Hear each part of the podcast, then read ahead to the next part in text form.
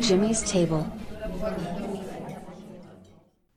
Hey, everybody, you're listening to the Jimmy's Table podcast, jimmy'stable.com. I'm your host, Jimmy Humphrey, where I like to have conversations about faith, life, culture, and sometimes food. So, Daniel Rushing is a friend of mine. We went to Bible college together at Lee University. Uh, I preached at a church he once pastored at, and he officiated my wife and I's wedding a couple years ago. So, uh, you know, he's been around in my life a little bit, and uh, we we live a bit apart, but uh, he came down for today's podcast. One, because I'm feeding him wings and pizza, but Yes. two, uh, you know, I, I thought, you know, considering the things that are happening in the world right now and, uh, you know, some of the things he shared about me that's happening in his life, um, I thought he would be a great guest for some perspective on uh, today's show. Today, we're going to be talking about some pretty heavy stuff. Uh, we're going to be talking about the coronavirus and its immediate impact on the lives of everyday Americans, and in particular, uh, how it's even impacting the church in America. Daniel's an everyday American, and uh, like I said, he's a pastor of a church. Uh, he's been pastoring how many years now? Uh, I've been pastoring or in ministry full time for about 13 years. So I think that uh, means he's certified, uh, no matter how you uh, want to. So, so you want to tell us a little bit about yourself, or you pastor, and uh, whatever else you want to say. Sure, yeah. Um, pastor uh, Renovatus Church, which is a, a church in Charlotte. Um, it's a funny name. It's Latin for a church for people under renovation. And um, I've been there about four years now. And um, we originally uh, lived in the mountain area and pastored a couple of churches in Asheville. So, uh, married to uh, um, a beautiful wife, Crystal, and I have uh, two lovely daughters, Bianca and Olivia. And uh, that's pretty much it. Very nice. Yeah. Um, so, how has the coronavirus impacted you personally? How, how has it impacted you as a pastor? How's it impacted your family? Um, how's it impacted your kids? How's it impacted your congregation? Yeah. Uh, I t- I'll be honest with you, I think in some ways I'm still determining the impact.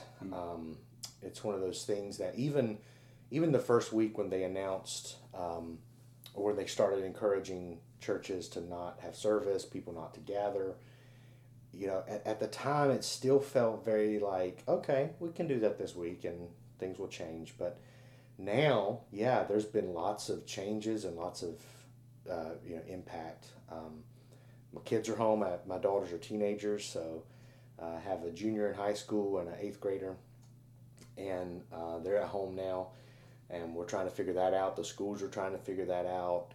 Uh, my wife is a dental hygienist. She works in the dental field, and uh, nobody's getting their teeth cleaned during a pandemic. You know, they're staying home and um, saving their, their money and using their time in other ways. And so she's currently out of work. Oh, wow. And, um, and just in general, as you and everyone's dealing with this uh, kind of staying home all the time and figuring that out, um, it's, it's, it's, it's a different world. Right. And in terms of the congregation, I think um, obviously there's some grief associated with not being able to gather regularly, Right. especially in a church like ours, which is very um, uh, community based. Um, it's one of our, our strongest values is the value of community. Good.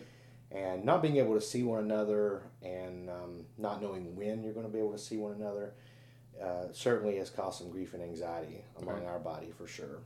Do you have anybody in the church that's really wanting to still meet in spite of government decrees and, Yeah. and risk and stuff Well, there, there was early on. Okay. Uh, at this point, no. Okay. Uh, at least no one that I'm aware of Okay. within the staff and leadership, you know, uh, situation.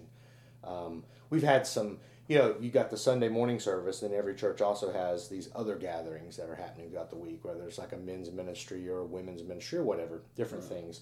So each of those events have kind of, you know, some of them have been smaller, and so there's been some conversation around, can we still do this one? Um, but at this point, it really feels like everyone is uh, resigned to the reality Yeah. that um, it's just better to be cautious now uh, than to, you know, follow that desire to to connect and, and be together. Now, do you does your church have a lot of people that would be considered kind of vulnerable, like usually in the older age demographic? Uh, we, we do have some, yes. Um, in particular, we have um, we have several uh, families in our church that are actually taking care of older family members in their home. Um, so they, they have like their mother or their fathers um, in the home and they're taking care of them, and many of them are at risk uh, or at higher risk. So we do have that demographic. You know, our demographic is mostly, um, you know, younger younger individuals. Um, even the families are younger families. Uh, but yeah, definitely, definitely there is that that demographic that will be more vulnerable. Have you guys been able to try to exploit technology to keep everything rolling? I know a lot of people are doing Zoom. My church personally is doing Zoom meetings like crazy. Yeah. Are you guys doing any of that? Yeah, all our meetings are on Zoom right now, um, which we're used to Oh, okay. because we don't have a brick and mortar church. Okay. we lease space on a, uh, a weekly basis. Um, so we do a lot of our office work through Zoom, Okay. period. it is a little different though with like non staff meetings. Our staff is kind of used to it, Right. and um, our council is getting more used to it. Uh, but that's what we're doing, and it you know just leverage leveraging technology.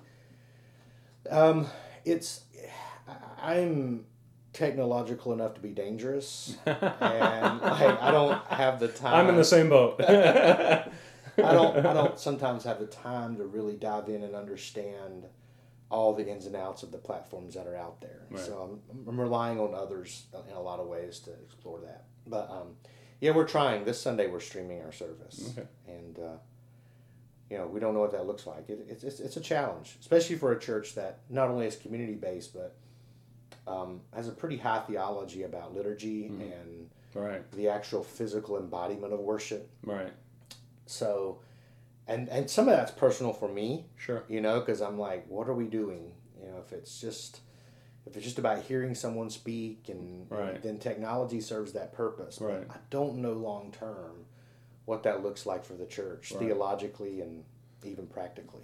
Yeah, I, I was thinking. Uh, you mentioned that. I was thinking about um, some uh, Catholics and some individuals like that I know that have that high church theology. Some priests lamenting openly on Twitter that hey, they can't physically hear somebody's confession or they can't physically serve them communion right now or Eucharist right now, um, and and how difficult that is for them because you know as especially like an evangelical church is like it's just all about the sermon and the song Yeah. and the offering. And well, you can do sermon, song, and offering all online. Great, fantastic. We're good. Let's rock and roll. Right. Um, but churches that like have the smells and bells, so to say, um, or if you wear any of the kind of like I guess typically like priestly type garments, especially uh, with us going into the Easter season, like Yeah. like I can only imagine how this is going to impact churches with Easter. Like, I mean, I, I'm almost feeling like you might have a lot of people defying government orders at that point just to, you know, like, okay, we can give up everything, but we're going to make an exception for Easter. Yeah. Do you think there might be anything like Oh that? boy, I'm sure there will be. uh, I hope not. And Right. um, you know, unless there is by then Right. um, some sort of sense that Right. the probabilities are lower for you know the spread of the virus and things like that. But you know, churches have been through this before. I mean, Martin Luther had written about you know the plague way Right. back when, and uh, more recently I read of um, a denominational leader in the early 1900s who, Mm. in his diary, lamented how they had to cancel services and meetings due to the flu. Yeah. So um, it's definitely not new. Uh, this is different though. Um, obviously, every generation it's going to be a little different because Right. there's different circumstances surrounding it. But uh, yeah, and I don't know how, how much you want to talk about that, but yeah, that I think, um, like this is in many ways this particular situation. I hope is going to cause the church to reevaluate why it does the things that it does.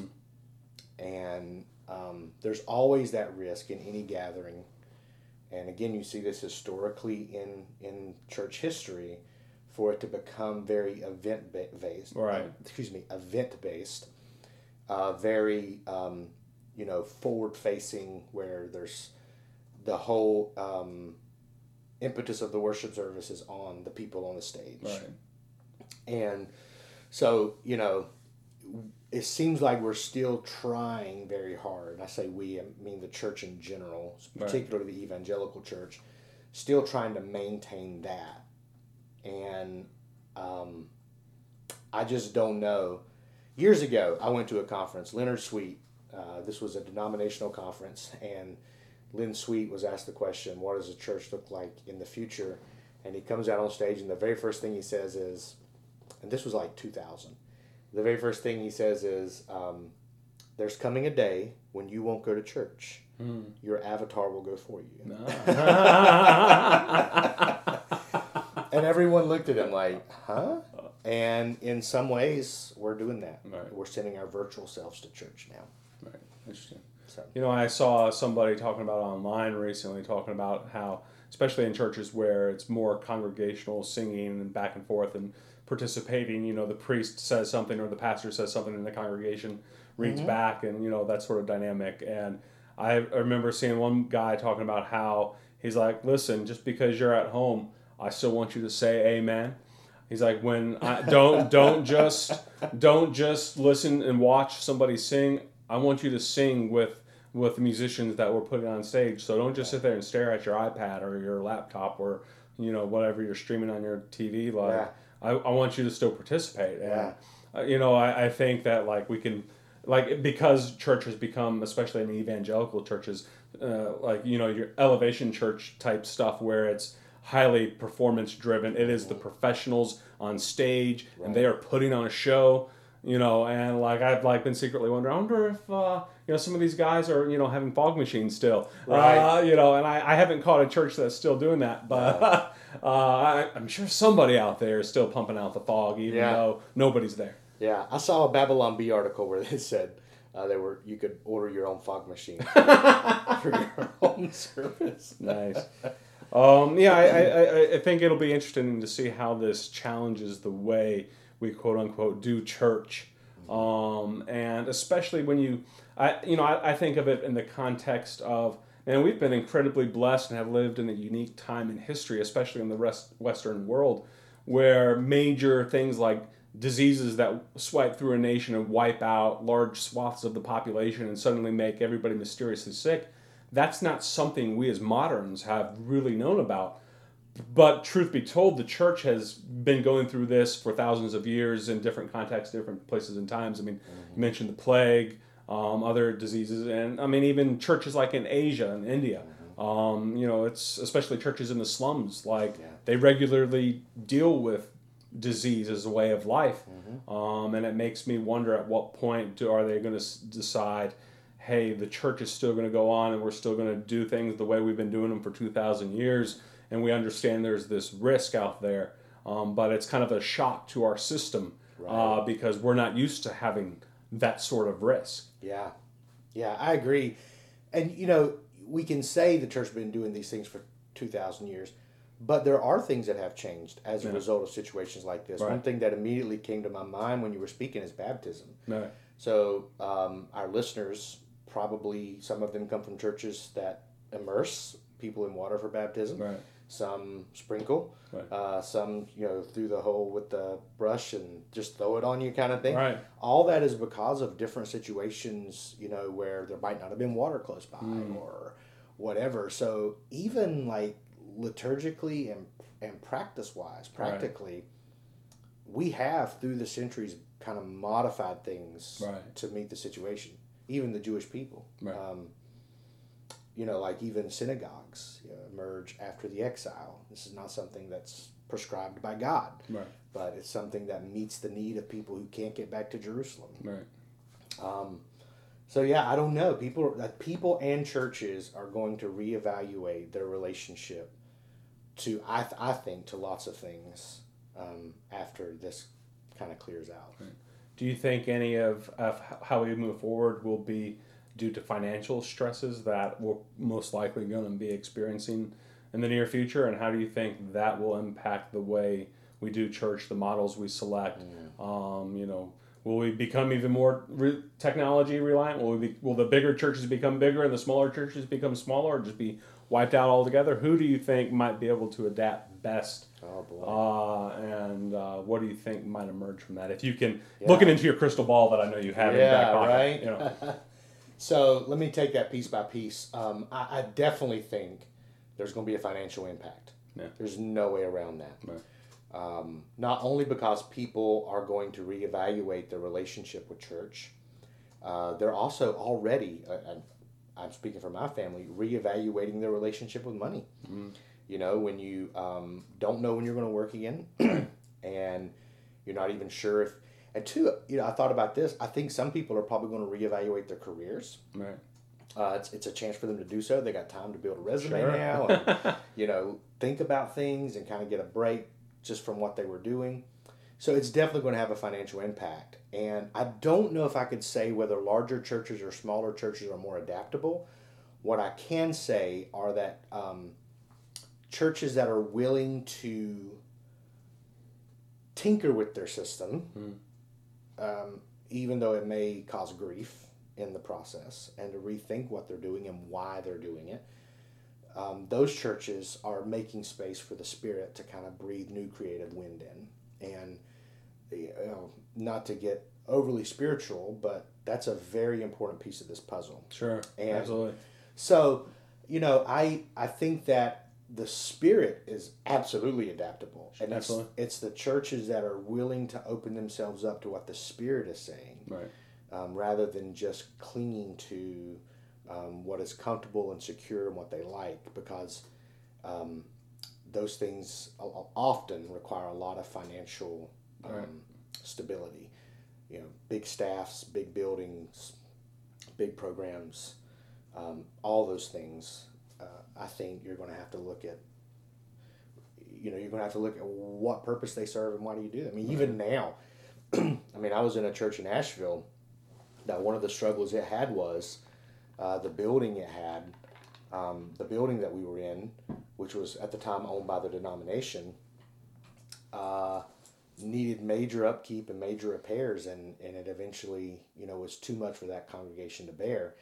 And just a few weeks ago, I was actually at a mega church uh, here in, in the city, and the pastor um, told me that even then, this was before the pandemic, that even then, most of his meetings were taken up with um, the question of how do we get more people in here? How do we get those new people to pay tithes so that we can keep this building up? So, you know, I think uh, our willingness to lose some of those um, those structures and those institutional things that we look for for security and safety, our willingness to uh, kind of untether from those um, will open up room for the spirit to breathe some new Right. creativity in. Yeah, I really feel like that's a really a new wineskin opportunity type of thing. I mean, that might be, you know, biblically speaking, strictly speaking, you know, difference between Old and New Testament, but I still think, you know, even when you contextualize something like that, there's still something we can, you know, uh, apply to those situations to Yeah. where if you keep trying to do it the old way, well, you're just going to have wine skins that burst, ruining both you know and uh, I, I really fear you know that even even some church models i would love to see die Yeah. uh, just from a personal perspective you know my own personal axe to grind it's kind of like i still think the pains and difficulties and the terror that will consume people.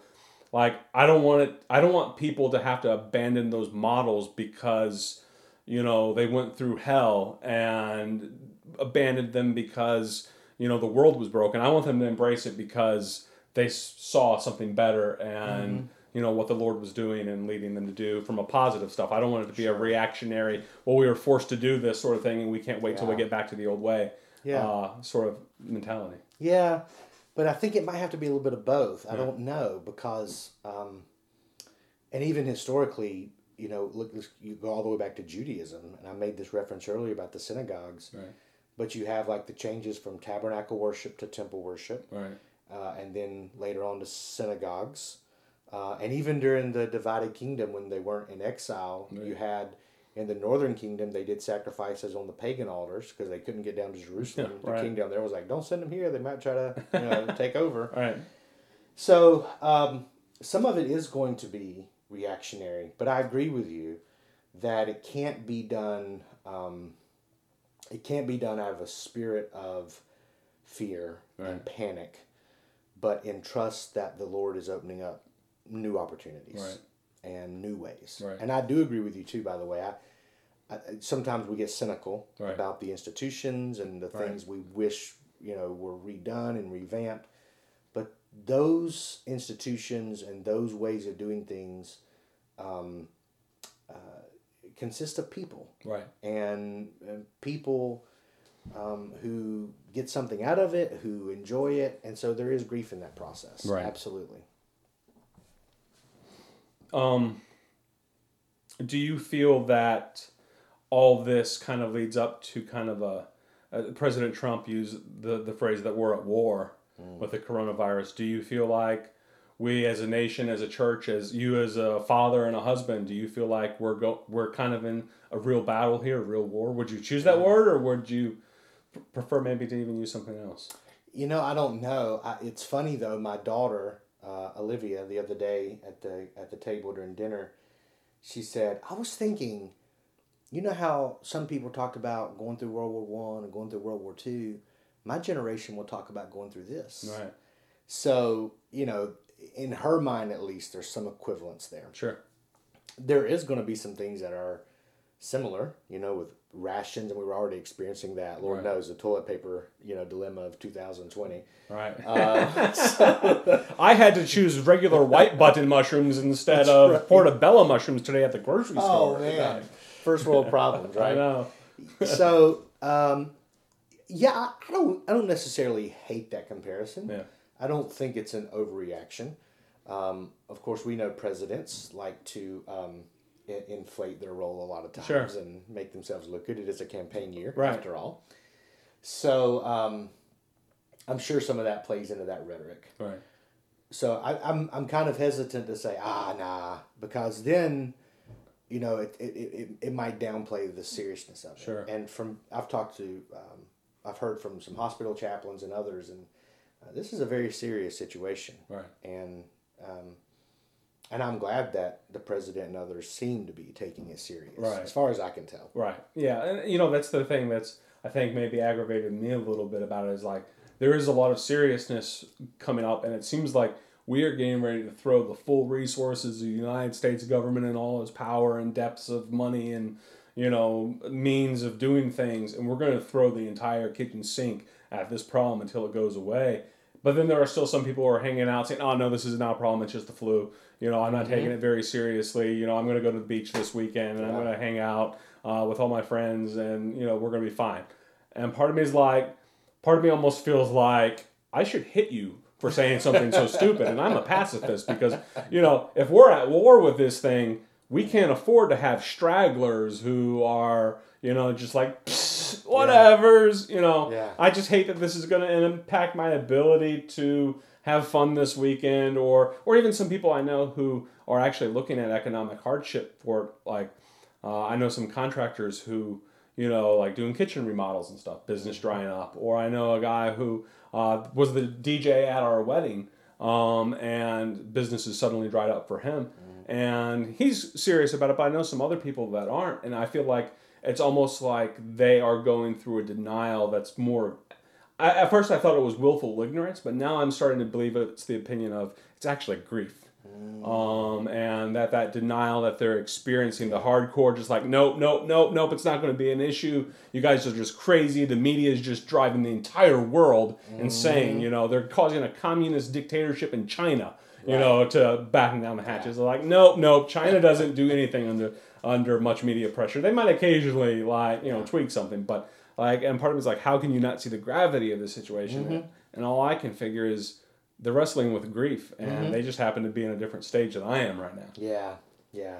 It definitely is. Denial is a powerful force. Right. And um, I'd never thought about that. You just said it, but I think that probably does play into it. Is the grief, um, and there's also you know the political and social climate we found ourselves in. Sure. I mean, it was reaching. Um, I mean, just the, the the the screaming across the aisle Right. and I think some people are still kind of fi- caught up in that. I was at a convenience store the other day, and uh, the guy um, running the cash register, with gloves on, by the way, goes on this thing about how he doesn't believe it's real, Oh. and it's just a conspiracy to uh, make the president look bad. Right. So you know you have that out there. Right. Um, and I, I think it is at least based in my experience seems that that is becoming a smaller and smaller percentage Hmm. of the people. I remember the first week that you know they canceled or they urged churches to cancel service. I heard I even saw pastors kind of spreading that rhetoric. Yeah. But then the second week, this week, um, the uh, those same pastors have canceled their service, Right. warning people to stay home, et cetera, et cetera. So Right. I'm not sure. I'm not sure. I think there's multiple factors at play: denial, uh, the political, social climate, um, and in church, you know, as in most institutions, there is that um, there is that desire and that pull to be connected to um, the things that give you security and safety, Right.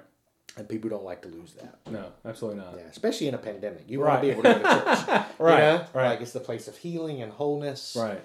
and it kind of creates almost like this conflict of values. Like, Right. Um, isn't this where we go to be made whole and to be healed? Right. And yet, you know, Well, you know, you, I, I, I'm sure it's, I think it's true. I, I didn't personally investigate it, but I know early on a lot of people were mocking Bethel uh, mm. Church because, like, they were putting out signs saying healing service canceled. oh, I, I heard of a church Yeah. doing that. I didn't know where it was. Yeah, and and I was just like, I didn't know. How, I, like, I'm not.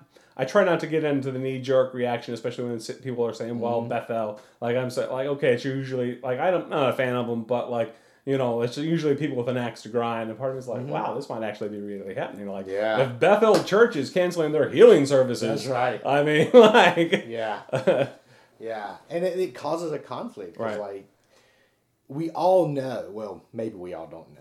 I think a lot of us, I always call myself, um, you know, I'm Pentecostal, but I'm a conflicted Pentecostal. sure, And that is one of the conflicts I have is Right. like, you know, this idea of healing and um, what that looks like and, and the probabilities seem Right. to be low right, uh, that you're going to get miraculously healed right, and uh, you know then you have these healing services and like then the probability especially during a pandemic um, those probabilities change a lot you know Right. well just stay home because we're not sure who the, who the lord's going to heal tonight. um, so i don't i don't even know not what to do with that but i'm Right. thankful they canceled their healing service Right. Yeah, me, me too.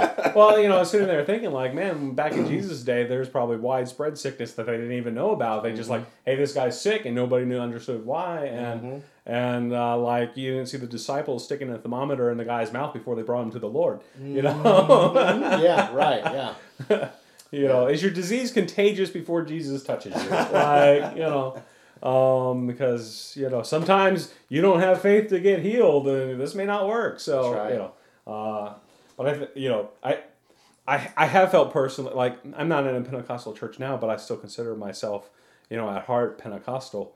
Um, but like I was like, man, please guys, don't be the people that makes everybody sick because of your theology about healing and the atonement. And like I understand it, I even buy some of it, a smidge, you know. But uh, like like please don't make everybody sick because you know like this is it's the equivalent of snake handling at this point yes. you know and like you doing that is no different than these wackos in appalachia who pick up snakes and you know let them bite them in a church service to prove that they sure. you know won't die. Yeah yeah i agree and the only difference is a snake bite isn't contagious right you know, it's like you know, I admire the faith of those who want to take up snakes if they want to do it. God Right. bless them. Um, but yeah, this is a little different. Right, right. I agree. Um, let's see. So, getting back to a little bit about, you know, the government, you know, getting involved in this kind of coming at at a war-like scenario. Do you feel personally, and I know especially with you having a very strong social justice bent, and probably a, uh, I'm a bit bit more libertarian, although I'm very sympathetic to a lot of the things you would probably believe uh, government do, and I would even, you know, concede maybe we need to have the government do stuff. Do you think the government, um, what role the government should play in this from a social justice aspect of things? Sure. And is there any chance that the government might bite off more than it can chew? And at what point does the government just have to say, well, you know, we can't do anything about this and you guys are on your own? Yeah. You know, because we may make the prop we may make the problem worse than it actually is because you know you start saying well they can only take these sort of patients well then you have individuals like my father-in-law who has to have a steel rod put in his neck soon because he's experiencing individ- uh, problems with uh, paralysis and numbing uh, throughout his extremities um, because of uh, pinched disc on his uh, spinal cord.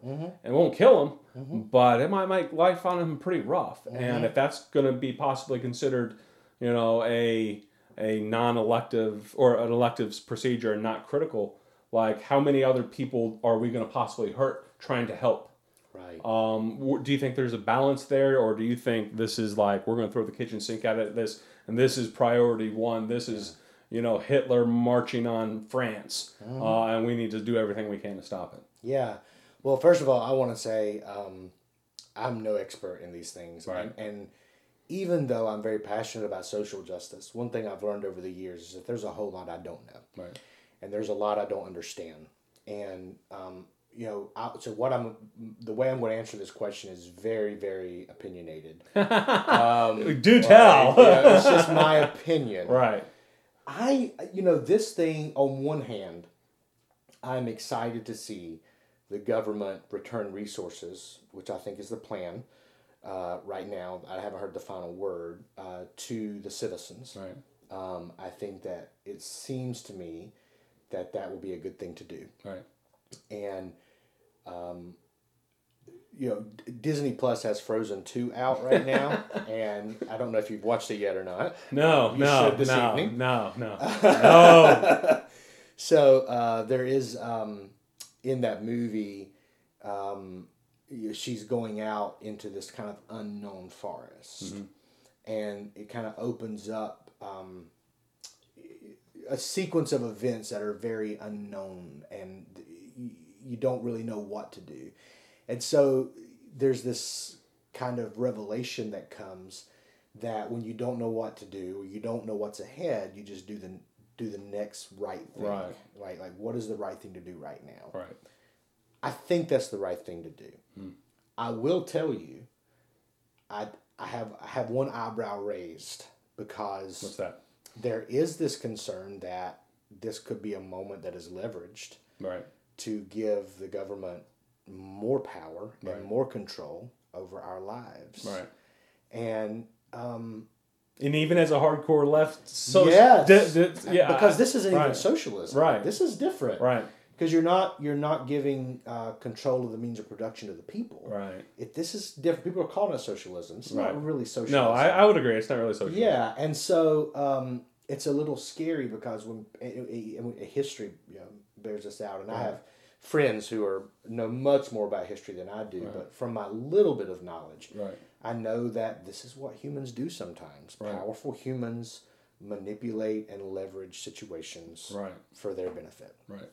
And so, um, in that regard, I am cautious, and I'm looking at it like, okay, yeah, all right, this is going to help. I mean, I'm going to benefit from it. The student loans not having to be paid for a couple of months is going to be good for us. Um, if there's an extra stimulus money, that's going to be good for us. I'm not going to lie. Right. But I don't know. This is another podcast for another Right. time. But I often wonder, like this whole idea of even the government, like it's us becoming a more technology based world. Right. Uh, at what point does the government just pay, you know, send out the money to the people, Right. a certain amount, and computers and robots and everything Right. else do the work? I mean, we're a while off from that, but Right. who knows if that's not the future where Right. humans have kind of created the structure that take care of all their needs and, you know, I don't know what that means for humanity though. it, it almost seems like like it kind of goes back to like when the housing crisis happened i really felt like back then especially since i was working at one of the uh, premier law firms that was like i was seeing headlines. I was i was standing there at my copy machine copying these legal documents about like bear stearns and lehman brothers and stuff. And then the next day i was seeing those them talking about those documents on the news. I was like holy cow. Wow. and, and i felt like uh, and i didn't understand it because i was just a copy guy but like I, I felt like we were really standing on the edge of an abyss at that point and like we were at a very critical tilting point in history.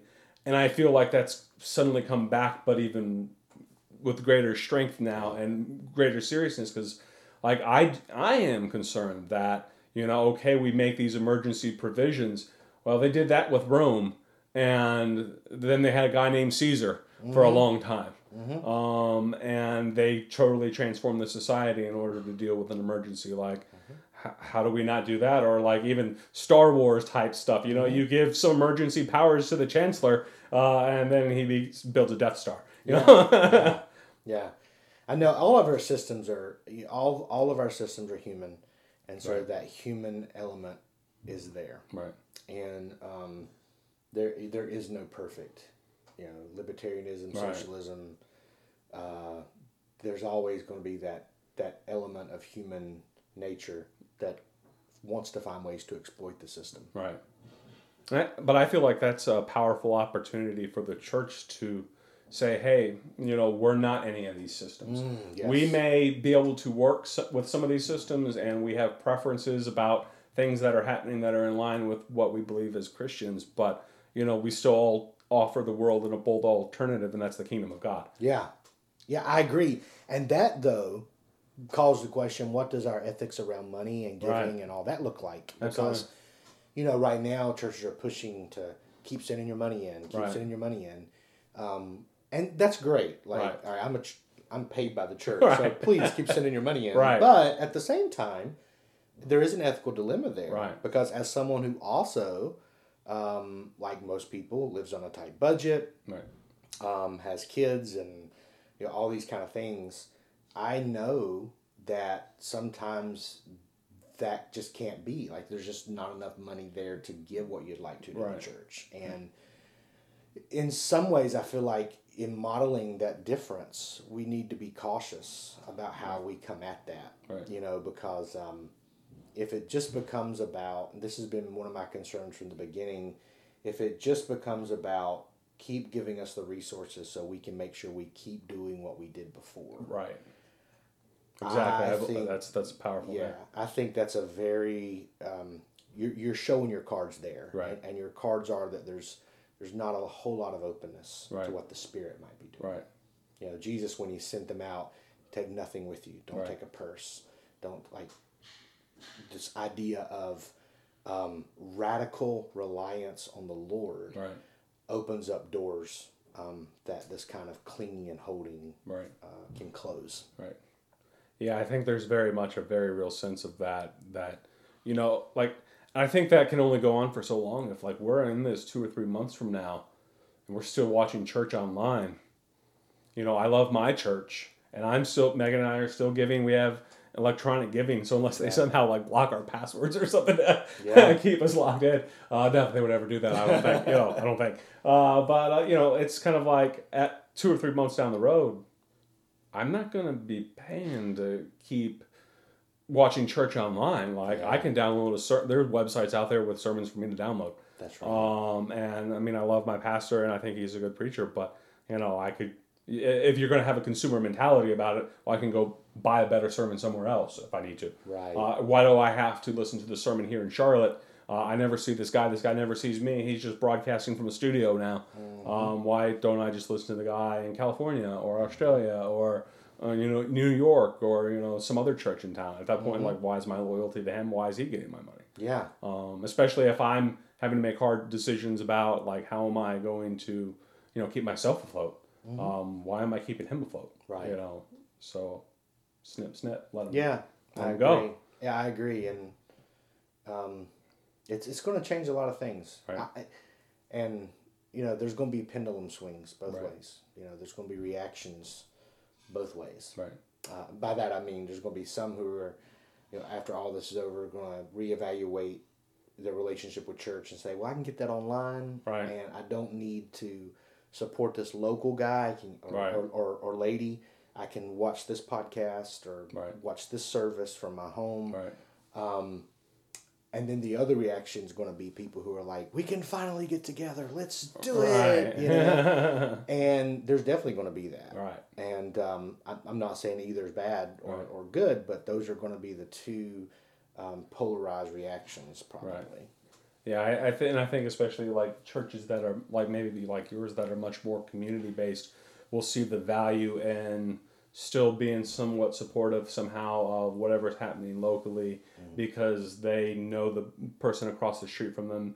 They're in the same fellowship, and even if they can't gather because of some pandemic and a massive assembly, well, I can walk across the street and pray, or we can sing together, or what whatever that ends up looking like You know, there's still that sort of community sense of identity that they have. But if it's just purely a cattle in, cattle out service every Sunday, you know, the cattle might decide that they don't want to be packed in there anymore, and you know, like, like so, it's like if it's just been a church where we're all about the numbers, those numbers might move. Yeah. Um, because they don't see unless they just really love the preacher, um, and you know there's definitely some of that. There's cult of personality, Absolutely. uh, and you, I I think if there's you know people who gravitate towards cult of personality stuff, then they'll find that in spades. Um, hopefully, like they like my personality. That's right. you know, I have a PayPal account for anybody who's listening. Uh, you there know. you go. Support Uh, Jimmy. I can set up a Patreon if for those of you who do that. you should.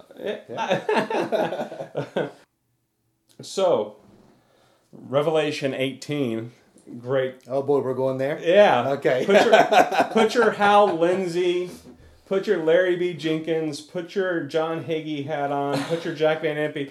I, I would prefer Jack Van Impe. At least Jack Van Impe was a nice guy. He was. Uh, I believe he just, yeah, I believe he got a lot of theology wrong, but he really looked forward to Jesus coming back one day. yeah, he had lots of newspaper subscriptions. uh, he, he's keeping so many dying. Like that's why papers are dying. It's not because of uh, you know other alternatives of consumption these days. It's really because Jack Van Impe's no longer there to keep them uh, right. together. So like you know Revelation eighteen, very apocalyptic passage for those of you who aren't familiar with it offhand. Talked about it in previous podcasts um, recently about um, you know kind of a mini apocalypse, and the passage talks about Babylon the Great falling uh, and the world lamenting over the fall of Babylon the Great and all of its consumer driven, uh, sensuous, uh, very worldly uh, lifestyle. Um, do you see Revelation 18 um, as having sort of like, if you can put a Jack Van Impe spin on it, as having some sort of application for, I guess, maybe the. And this is a global event. Sure. Like, is is this somehow a judgment of God, if I could even use that term. Maybe you're not comfortable with that term, but how, how it would, if you were to talk about this in Revelation 18, Babylon the Great, falling in one hour, your judgment has come sort of stuff. Do you see any parallels between now and what you see re- in Revelation 18? Is there any takeaway we can have for that? Oh boy, I think in general, Revelation there's always parallels, even when it doesn't feel like an apocalypse, Right. because it's a critique of uh, human systems, human governments, Right. and everyone has their own reading of Revelation. I tend to read Revelation as almost like um, this tragic comedy, if you will, of human systems and how they fail, Right. and God's faithfulness, um, and this invitation for uh, the, the followers of Jesus to be faithful as well. Faithfulness is a big component, Right. you know, in there. I heard someone say the other day uh, about the uh, uh, COVID. Is it COVID nineteen? COVID-19, Is the yeah. actual what they're wanting it to be called now? Right. Um, who said, you know, this isn't the apocalypse, but it's a dress rehearsal. Mm. And uh, that, of course, is someone who's equating apocalypse with the eschaton, like Right. meaning this final climactic Right. end of the world event. So I tend to read, you know, apocalypses as anything that is the end of the world as we know it. Right. So yeah, and and you know when your podcast uh, that you, you talked about, um, I think I would I would I would mostly agree with everything you said there, um, because yeah, there is this lamenting, and and we may not even seen um, the worst of the economic impact, Right. the production impact. Right. I mean, I went to five stores to find hot dog buns, you know, this week. Might have to learn to make my own. I know, right? yes, yes. That's my next level on my Yeah. uh, YouTube channel. I have a nephew who's trapping now. He's trapping animals. Oh, man. Oh, wow. He's preparing. Wow. Um, Something tells me he was already ahead of the curve there. he already was in some ways. He's always been the type person. I wish I was as wise as he was at his age. He's always been someone who's prepared for the future, and, Right. um, and that's what he's doing. And, but you know, we we we laugh about that, and Sure. rightly so. But at the same time, it it is may not be an event that leads us there. Right. But I hope it shows us that um, these systems are unreliable. Right. You know, they they're just unreliable, and it doesn't matter even how long they last. Um, they con- they take constant work. They need constant transformation, Right. And then there are these things that happen. And in terms of judgment, I don't know. Um, I tend to think these days uh, of God's, ju- and we may differ on this, uh, of God's judgment as being something that is um, uh, always life giving and redemptive. But we forget sometimes that death gives way to resurrection. Right. And so life giving uh, may actually require some dying. Uh, and this is true about nature. You look outside, you have this beautiful backyard. Um, you know, the grass that is growing there has been fertilized from centuries and centuries and centuries of other things dying. Right. You know. So um, in our in our human consciousness, we sometimes have a hard time seeing outside of our own reality uh, and that's just it's a very human thing in some ways we need that to survive it would be overwhelming if we were always thinking about you know outside of that um, so I don't, I don't know that it's a judgment I, I will say I feel like I feel like those who've had an ear to hear and an eye to see have seen and heard um, that the church needs to change Right. long before the church was handed this and realized, oh yeah, we need to change. Right. You know, uh, Leonard Sweet, like I quoted earlier, you know, he said, you know, there's coming a time um, where you won't go to church or Avatar will go to church. Right. This was in like 2001 Wow. You know, and everybody looked at him at this conference. He was, you know, the, the question was, what does the future of the church look like? And he comes on stage and this is what he says There's coming a day when you won't go to church, your avatar will go for Wow. you. And we're doing that. I mean, virtual church, like it or not, Right. you're putting your virtual self out there. Sure. You know, you're at home in your pajamas or whatever, Right. but the person on the screen, you know, is this beautiful profile picture you've taken from just the right angle. and Right. there's- It's a it's a, a virtual projection of self. Um, so, you know, in some ways, um, judgment or not, this cert or apocalypse or not, this certainly is a dress rehearsal for those things. Yeah. And uh, I like that. yeah, and I think time will tell. Grief, especially, anytime grief is involved, and I've, I've learned this on a very personal level. I lost my father actually coming up on a year in a few weeks. Um, for me, at least, it it really takes a while to process the impact, and I think we'll be processing this for a while. Right. We'll be talking about this for many years in the church, in our families, in Right. America. Uh, the lessons we brought out of this and the impact that it had. Right. A friend of mine, uh, he he kind of stunned me recently, and I and I I've been kind of fishing on it. Like, I, I, feel it's interesting because of, you know big bad banker and stuff. You know, I, I live a comfortable life. I've had a good job, um, but I've always had this kind of personal sense of when I read the Gospels, I see sort of a almost a hostile attitude at times towards the idea of wealth that Jesus and the apostles had. Um, they were very skeptical of it. They were very cautious about it. Like wealth wasn't just this neutral thing that take it or leave it. You could use it for good things or bad things. They were like, no, wealth could send you to hell. Yeah. Uh, and it may keep you from going to heaven. And um, and they were very like you know con- very contrary to I would even say the attitude at the time. Like I would say the Jews' attitude at the time was very in line with our prosperity gospel sort of stuff that we have today. That you know, if you have wealth, that's a sign of God's blessing on you. And I can definitely see where they would have thought that from the Old uh, Testament. You know, there are some the blessings that Moses pronounced uh, at the end of Deuteronomy. You know, talked about uh, materialistic Israel, um, and exalted Israel, in which all and the prophet spoke of the wealth of the nations are going to come to you one day. Yeah. You know, and so they looked at their financial success whenever they would have it, um, as kind of maybe an indicator that God likes you. Um, and Jesus came and turned that upside down and said, "Blessed are the poor," um, and you know, your your the apostle like your money will perish with you. Yeah. Um, and just very kind of. Do you feel like perhaps, uh, especially in Revelation eighteen, it's interesting. They don't like Revelation eighteen mentions some gross icky sins, but it primarily hits at a materialistic, you know, market driven world. Yeah. Uh, it- like it sits there and knocks cinnamon. Like, Lord, what is wrong with ground cinnamon? Like, Right, uh, right. You know, like why are you hating on cinnamon, Jesus? Yeah. Like, Yeah. And and and it's like you know stuff you don't learn in Sunday school about Yeah. you know the Book of Revelation. You know I didn't see Hal Lindsey knocking ground cinnamon. Um, but John Wesley would have. That's Uh, right, yeah. John, John Wesley ate unsalted meat. Yeah, there you Um, go. You know so. Um, If YouTube was around, would John Wesley have done the cinnamon challenge? That's the question that needs to be answered. today. Right. But do you think this, especially, uh, you know, I'd say we're a largely capitalistic uh, society, even in, and even in socialist leaning uh, countries, they're still kind of capitalistic in mindset.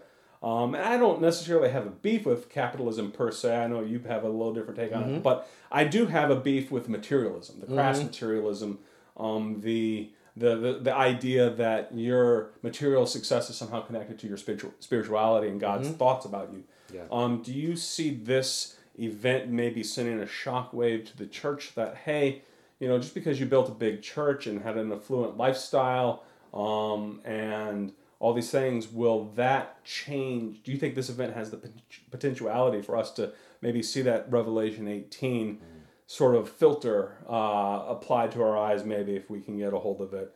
Um, or will we still be clamoring for that? Um, will we still be trying to say, hey, we liked all that money stuff, it was good? Uh, how, how do you feel like Oh, they'll definitely be clamoring for it. Yeah. I mean, that's not going away. Um, money uh, and wealth is a strong temptation. Right. Uh, I think more so for me than the Revelation passage. I think the Revelation passage definitely provides us some good imagery and narrative. Right. Um, but for me, I think a lot about, um, you know, Deuteronomy. If you do good, the Lord will bless you. If you do bad, um, then the Lord will curse you. Right. You know, this Deuteronomistic covenant. Right. And, you know, you have this in the Old Testament up until uh, Jerusalem falls to Babylon. And then the question becomes because, you know, also within the Deuteronomistic theology was this idea that Zion was inviolable, that it Right. could not be violated. Right. And so then everything that you think theologically cannot happen happens. Right. And people who were doing good, bad things happen to them as a result. Right. You know, Daniel, Shadrach, Meshach, and Abednego, these are faithful individuals Right. in the story of the exile who suffered right along with everyone else. And so we humans, we, we are meaning making machines Right. we like to make meaning of everything. It's like this this this internal drive with whatever happening is to create our own narrative around Right. it. And that's not necessarily bad. It's just Right. the human condition, Sure. right? Um, and that's why we have uh, the images of the Book of Job, you know, which probably emerged after the exile. You know, some people originally used to date Job as one of the earliest books. I would put it back in Genesis. Yeah, but, go. but now uh, the thought process is among many scholars, and, and I would agree, that Job actually emerged as a story to answer the theological question of uh, what do you do when the thing you thought could never happen happens? And uh, how do you respond? And in that story, you have a man who had everything and loses everything, you know? But God does restore it to him. So it's, a- a- but the interesting thing in Job is, or one of the more interesting things to me, is that in Job you have humans wrestling with this same question. right. And we always give them a bad rap, but we all have done it. They're just, you know, Job's friends are just um, character projections of all of our meaning making that we do when things happen that we don't expect to happen. Um, but when God answers Job, Right. God never answers Job's situation. He Right. takes him on a tour of creation, you know, and it's like, look, the the trees, the animals, you don't. They've been here long before you were. All of this stuff Right. um, precedes you, and will will be there after you're gone. Right. And so I think that maybe one of the things we take away from this is when we think about materialism uh, and currency and capitalism and economies and all those kind of things, um, those are ways in which we do transactions as humans, and those change all the time across societies, across times, and all that. Uh, and maybe the, the the the lesson is is for us not to be so caught off guard when things don't go the way we think they're going to go with those things, Right. because um, creation itself is not dependent Right. on the economic system Right. per se. There's effects, there's consequences because we all live in the same environment. Right. But you know, the dollar bill reaches zero uh, tomorrow, and there's going to be fallout. Right. Um, But you know, barring some type of cosmic event, hundred years from now, there'll still be trees, there'll still be grass, Right. so there'll Well- still be animals. Well, the, the irony of it, like today, I was like, I went to the grocery store and I walked outside. I was looking around, and I did it the other day too. I was like, looking up at the sky, it's so blue, and tree. I mean, it's like a really rich Carolina blue today. Yeah. And and I would almost say it looks like Duke level blue. But anyway, uh, It's gorgeous today. yeah, it's gorgeous, and like birds are singing, they're carrying on. They don't know anything about a coronavirus happening. No. And if you weren't tuned in to uh, all the news and talking to your neighbors, and if you were just living out as a hermit, like you would be obli- oblivious. I know uh, people keep joking. Well, has anybody told the Amish what's happening yet? You know, Yeah. uh, do the Amish realize there's a pandemic going Right. on? Like, how do they even respond? Are they even aware that there's such Yeah. a thing? Like, and it's it's like so it's like how the the contrast in my mind is is just like almost euphoric like i can't process all this bad stuff as a human that's happening that i know that's happening. It's like my eyes deceive me. How can such beauty be existing right now in the midst of such chaos? Like you would think with the way we're hearing about it in the news and the way things may even likely play out, like you would think it should look like uh, the British just got bombed by the Germans in World War II, and like there should be rubble everywhere, and everything should be bleak and dark and gray, and you should smell the stench of death everywhere. But it's not that. Like yet our systems are, you know, being pushed to the point of collapse. Yeah, and you know we may have political revolutions and turmoil um, and god only knows what the body count's going to be. Yeah, um, but in the midst of that the sun is shining that's right. uh, and tonight we're going to eat chicken wings and pizza and That's you would never know we're getting ready to go into the dark abyss That's right. uh, like li- life li- life is carrying on That's right. That's right. you know and uh, well i mean it, it kind of reminds me of um, uh, noah there there's going to still be seed time and harvest you know until the day of the lord Mm-hmm. That's right. um, and it's like you know he just went through his own apocalypse Yeah, and uh, and still he emerges to you know a world that has green that's right. and it's like it, it's hard to fathom that though right now It is. It's hard to see resurrection on the other side. You know, it's uh we all have our Garden of Gethsemane moment. Right. You know, where it's like, okay, this is uh, this is going to look different and be different. Um, but that doesn't necessarily mean that we're prepared for or excited about it. Right, right, know? absolutely not. Yeah, yeah, not like yay, we get to be crucified and die to self, hooray! Right. Um. So, if there is anything that from this conversation that you would like to tell the folks, that something that you've processed personally, wrestled with, that you would just like in this moment in the now, like what would you tell people, um, as they are, you know, all we're all in the same boat at this moment. You know, a lot of uncertainty, a lot of fear, um, maybe a little tinge of skepticism or even optimistic hope that maybe this isn't going to be as bad as it is, but things are looking like I know when I did my podcast a couple weeks ago, I was just like, I'd give this a four, like on it, and like you know, I might have to revise my number, Yeah. uh, on a scale of one to ten. Like, Yeah. what would be your message for somebody today? Um, I would. This is my message, and I'll, I'll give this disclaimer. I don't know that I'm the best at it, but I think that one of the um, wisest things we might can do in these times is to just be still and to know. And know does not mean necessarily figuring it all out, but just to know and be known. Be known by your creator. You know, Jesus, we use the analogy of, uh, or use the example of the birds, and we hear them chirping while we're doing this podcast. Right. Um, and Jesus said, Consider the birds of the air, they toil not. Right. And um, that doesn't mean that they're not working for their food and out there doing what they do, um, but that that there is this there is this um, element of trusting trusting and surrendering uh, to our Creator and to the universe, if, if people prefer that term. um, that you know there are things that are just out of our control Right. and we can revert into monkey brain and like you know try to figure it all out and clamor and all those kind of things but um, this is a time for us to, to maybe just catch our breath and to be still and to know and to practice mindfulness and uh, to really ground ourselves in our relationships with one another and um, in our relationships with uh, with those things that are outside of our control and, and, and with the Lord. Mm. That's about the best I can give. Okay. And that's what's getting me through. Okay. And uh, so just be still. Um, a lot of this we can't do anything about, right. and we don't know what it's going to look like yet. Right. So very good. Well, thank you, Daniel, for thank coming you. on. I uh, really appreciate it and glad to reconnect and yeah. uh, look forward to the dinner we're having. If there's if you want anybody to be able to contact you, uh, how would you recommend they do that? yeah, uh, the best way probably to find me is on social media. Um, I'm mainly I'm on Facebook. I do Twitter some and Instagram. Um, and you can check out uh, Renovatus Church online, social media uh, as well. Well, Daniel gave us a lot to think about, folks, and I hope you've enjoyed this interview uh, that we've had regarding the coronavirus and its impact on our life and our culture, and specifically in the context of the church. If you've enjoyed this podcast from jimmy'stable.com, be sure to share it with somebody.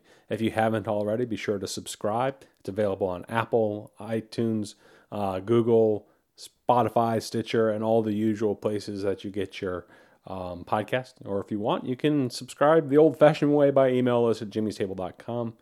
I hope you've enjoyed it. Um, if you want to reach out to me, jimmy at jimmy'stable.com.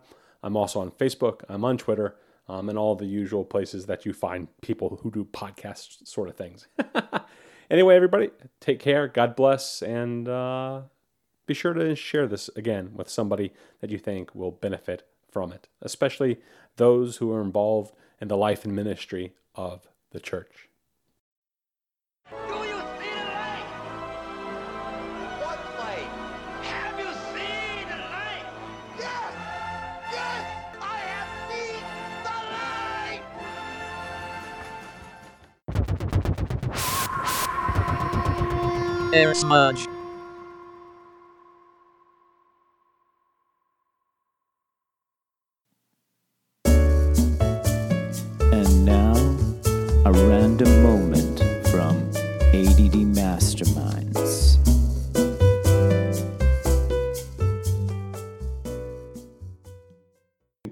Air know, it's ultimately what you make of it that God can be with you even in the midst of poor decisions, either poor decisions you've made or poor decisions other people have made.